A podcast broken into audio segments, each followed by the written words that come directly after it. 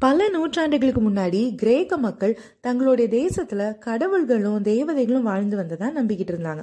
அதுல ஒரு கடவுள் செப்பிசஸ் அவர் நதியின் கடவுள். அவருடைய மனைவி லிரியோப் ஒரு கடல் தேவதை. இவங்களுக்கு பிறந்தது தான் ஒரு ஆண் குழந்தை. அந்த ஆண் குழந்தையோட பேரு நார்சிசஸ். நார்சிசஸ் அவன் பேருக்கு ஏத்த மாதிரி ஒரு அழகான கட்டுமஸ்தான வாலிபனா வளர்ந்தான். அப்போ கிரீஸ் நாட்டில் ஒரு குறி சொல்ற மனுஷன் இருந்தாரு. அவர் பேரு த்ரேஷியஸ். பின்னாட்களில் நடக்க போகிறதெல்லாம் தெரிஞ்சுக்கிட்டு சொல்கிற அவர் நார்சிசஸ் வளர வளர அவனுக்கு வரப்போகிற ஆபத்து என்னங்கிறதையும் தெரிஞ்சுக்கிட்டு அவனோட அம்மா கிட்ட போய் சொன்னார் லிரியோப்பு உன் பையன் தன்னோட உருவத்தை தானாக என்னைக்கு பார்க்குறானோ அன்னைக்கு இறந்துருவான் அப்படின்னு சொல்லிட்டார். சொன்ன உடனே நார்சிஸ் அம்மா ரொம்ப பயந்து போய் வீட்டில் இருந்த கண்ணாடி பொருட்கள் எல்லாத்தையும் தூக்கி வீசிட்டாங்க. நாட்கள் ஓடிச்சு. எல்லாரையும் போட்டு தாக்குற அந்த காதல் நார்சிசஸையும் தாக்குது. எக்கோ அப்படின்னு ஒரு தேவதை இருந்தா அந்த தேவதையை பார்த்த உடனே நார்சிசஸ் காதலில் விழுந்துட்டான். எக்கோவுக்கும் அவனை பார்த்த உடனே அவனோட அழகில் மயங்கி அவளும் அவனை காதலிக்க ஆரம்பிச்சிடுறான் ஆனால் அவளுக்கு ஒரு சோக கதை. என்னன்னா ஹீரா அப்படின்னு ஒரு தேவதை. அந்த தேவதையோட சாபத்தினால அந்த எக்கோனால சொந்தமாக எதையுமே பேச முடியாது. அவ கூட பேசுகிறவங்க கடைசியாக என்ன வார்த்தை சொல்கிறாங்களோ அதை மட்டும்தான் அந்த எக்கோவால் ரிப்பீட் பண்ண முடியும். எப்படின்னா இப்போ ஒரு எக்ஸாம்பிளுக்கு ரிப்பீட் பண்ண முடியும் அப்படின்னு நான் சொன்னேன் இல்லையா? ரிப்பீட் பண்ண முடியுங்கிறதுல இந்த முடியும் முடியும் முடியும் இதை மட்டும்தான் அந்த எக்கோவால் சொல்ல முடியும். இது இப்படி இருக்கிறப்போ நார்சிசஸ் எக்கோவை ஒரு நதியோரமாக சந்திக்கிறான். எப்படியாவது அவகிட்ட தன்னுடைய காதலை சொல்லிடணும் அப்படின்னு முடிவு பண்ணி எக்கோ கிட்ட இப்படி கேட்குறான் என்ன உனக்கு பிடிக்குமா? அப்படின்னு. அதுவும் இங்கிலீஷில் I you fond of me அப்படின்னு கேட்குறான் நீனா எனக்கு ரொம்ப பிடிக்கும் அப்படின்னு சொல்ல வர்ற அந்த எக்கோ கடைசியாக அவன் என்ன வார்த்தை சொன்னானோ மீ அதை மட்டுமே ரிப்பீட் பண்ணுறான் ஏன்னா அவன் வாங்கியிருக்கிற சாபம் அப்படி. ஆ யூ ஃபாண்ட் ஆஃப் மீன்னு கேட்ட நார்சிஸ்ட்ட கடைசியில் அந்த வார்த்தையை மீ மீ மீங்கிறத மட்டும் சொல்கிறான் என்னப்பா இவ தன்னை பற்றி மட்டுமே யோசிக்கிறா அப்படின்னு கொஞ்சம் ஏமாற்றம் அடைந்த நார்சிசஸ் அவகிட்ட எக்கோ ஐ லவ் யூ அப்படின்னு சொல்கிறான் அவளால் யூ யூ யூ மட்டும்தான் சொல்ல முடியுது. ஒன்றுமே புரியாமல் வெறுப்புலேயும் சோகத்துலையும் நார்சிசஸ் அவகிட்ட இருந்து விலகி வந்துடுறான். ஏக்கவும் ரொம்ப அப்செட் ஆகி அங்கேருந்து போயிடுறான். ரொம்ப சோகத்தில் அழுக வருது நார்சிசஸ்க்கு நதியோரத்தில் உட்காந்து அழுதுகிட்டு இருக்கான். அப்படி அழுதுகிட்டே உட்காந்துருக்கிற அந்த நார்சிசஸ் எதேச்சையாக தண்ணீரில் தன்னுடைய முகம் பிரதிபலிக்கிறத பார்த்துடுறான் இதுவரை தான் எப்படி இருப்போம்னே தெரியாது அவனுக்கு. தன்னோட அழகை அந்த ரிஃப்ளெக்ஷனில் பார்க்குறப்போ அவனால் நம்பவே முடியல. என்ன ஒரு அழகு அப்படின்னு ஆச்சரியத்தில் அவனோட அந்த இமேஜ் அவன் ரசிச்சுக்கிட்டே இருக்கான். அப்போ த்ரேஷியஸ் அப்படின்னு அந்த குறி சொல்கிறவர் சொன்ன மாதிரியே நார்சிசஸ் அழிஞ்சு போயிடுறான். அவனோட இடத்துல உயரமான ஒரு ஸ்ப்ரிங் ஃப்ளவர் பூக்குது. வெள்ளை நிற பெட்டல்ஸோட ஆரஞ்சு கலரில் மகரந்தம் இருக்கிற அந்த பூக்கு இப்போ கூட நார்சிசஸ் மலர்னு தான் பேர். இந்த கதையில் வர ஹீரோ நார்சிசஸை வச்சு தான் நார்சிசம் அப்படிங்கிற வார்த்தை உருவாச்சு.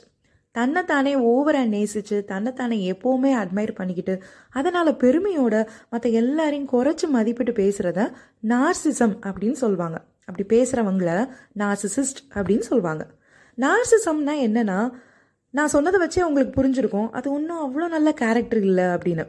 நார்சிசிஸ்டாக இருக்கிறது ஒரு psychological disorder NPD narcissist personality disorder அப்படின்னு சொல்லுவாங்க இது வந்து ஒரு மனநல குறைபாடு.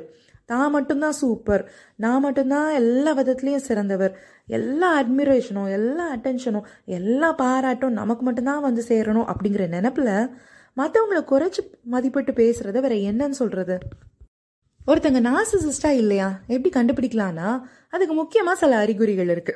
ரொம்பவே அப்பட்டமா ஒருத்தங்களை அவங்க நார்சிசிஸ்டா இல்லையா அப்படின்னு இந்த அறிகுறிகள் காமிச்சு கொடுத்துரும். அதில் நம்பர் ஒன் அறிகுறி சுப்பீரியாரிட்டி தன்னால் தான் எல்லாம் முடியும்னு தலையை தூக்கி நெஞ்ச நிம்மதி காமிச்சிக்கிற ஒரு ஆட்டிடியூடு இருக்கும்.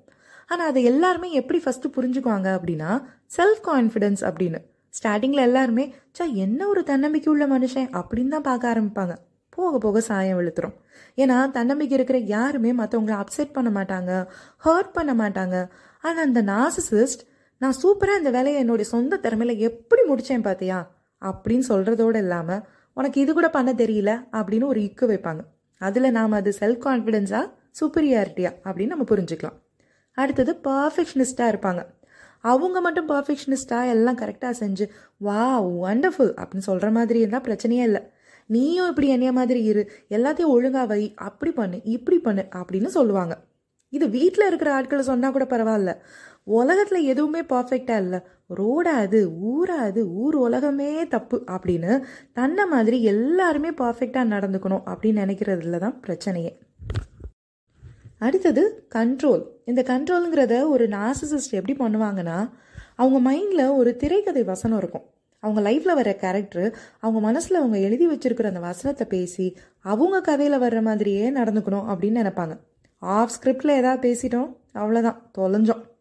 அடுத்தது நார்சிசிஸ்டுக்கு லிமிட்ஸு பவுண்ட்ரிஸ் இது எதுவுமே தெரியாது. ரெண்டு வயசு குழந்த மாதிரி எல்லாமே தன்னோடது அப்படிங்கிற நினப்பில் சுற்றி இருக்கிறவங்க எல்லாரையும் ஜஸ்ட் பொம்மை அப்படிங்கிற மாதிரி ட்ரீட் பண்ணுவாங்க.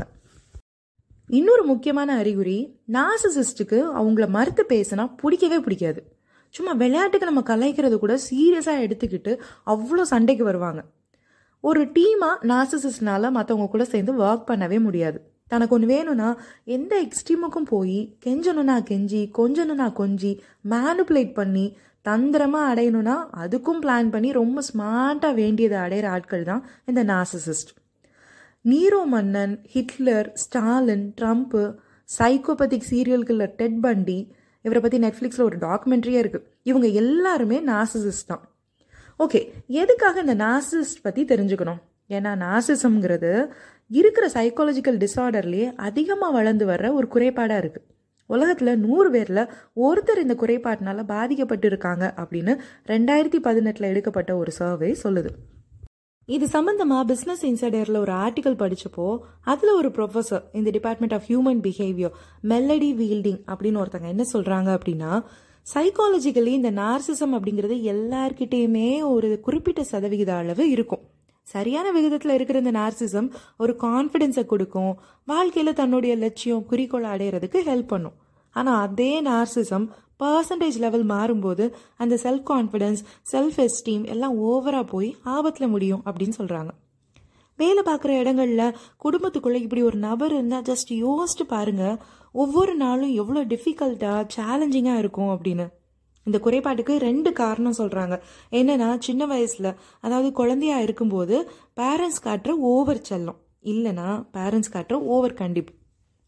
உன்ன மாதிரி வருமா? நீ தாண்டா சூப்பர் நீ மட்டும் தாண்டா சூப்பர் அப்படின்னு குழந்தை தப்பே பண்ணாலும் கெட்டவாத பேசினாலும் அதட்டாம அது கொஞ்சிக்கிட்டே இருந்தா பிற்காலத்தில் அந்த குழந்தை நாசிசிஸ்ட் ஆகுறதுக்கு சான்சஸ் இருக்கு. இல்லைனா என்ன செஞ்சாலும் பிள்ளைய போட்டு அடிக்கிறது திட்டுறதுன்னு இருக்கிறது.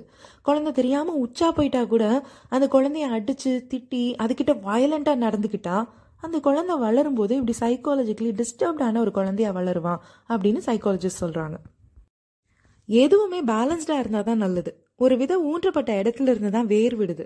எங்கே விதைக்கிறோமோ அந்த நிலத்தோட வளமும் அந்த இடத்த சுற்றி இருக்கிற ஒரு சூழலும் தான் அந்த விதையோட வளர்ச்சியை தீர்மானிக்குது.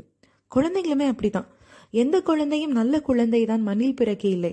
அவர் நல்லவர் ஆவதும் தீயவர் ஆவதும் அன்னை வளர்ப்பினிலே அப்படின்னு பாட்டெல்லாம் நமக்கு தெரியும்.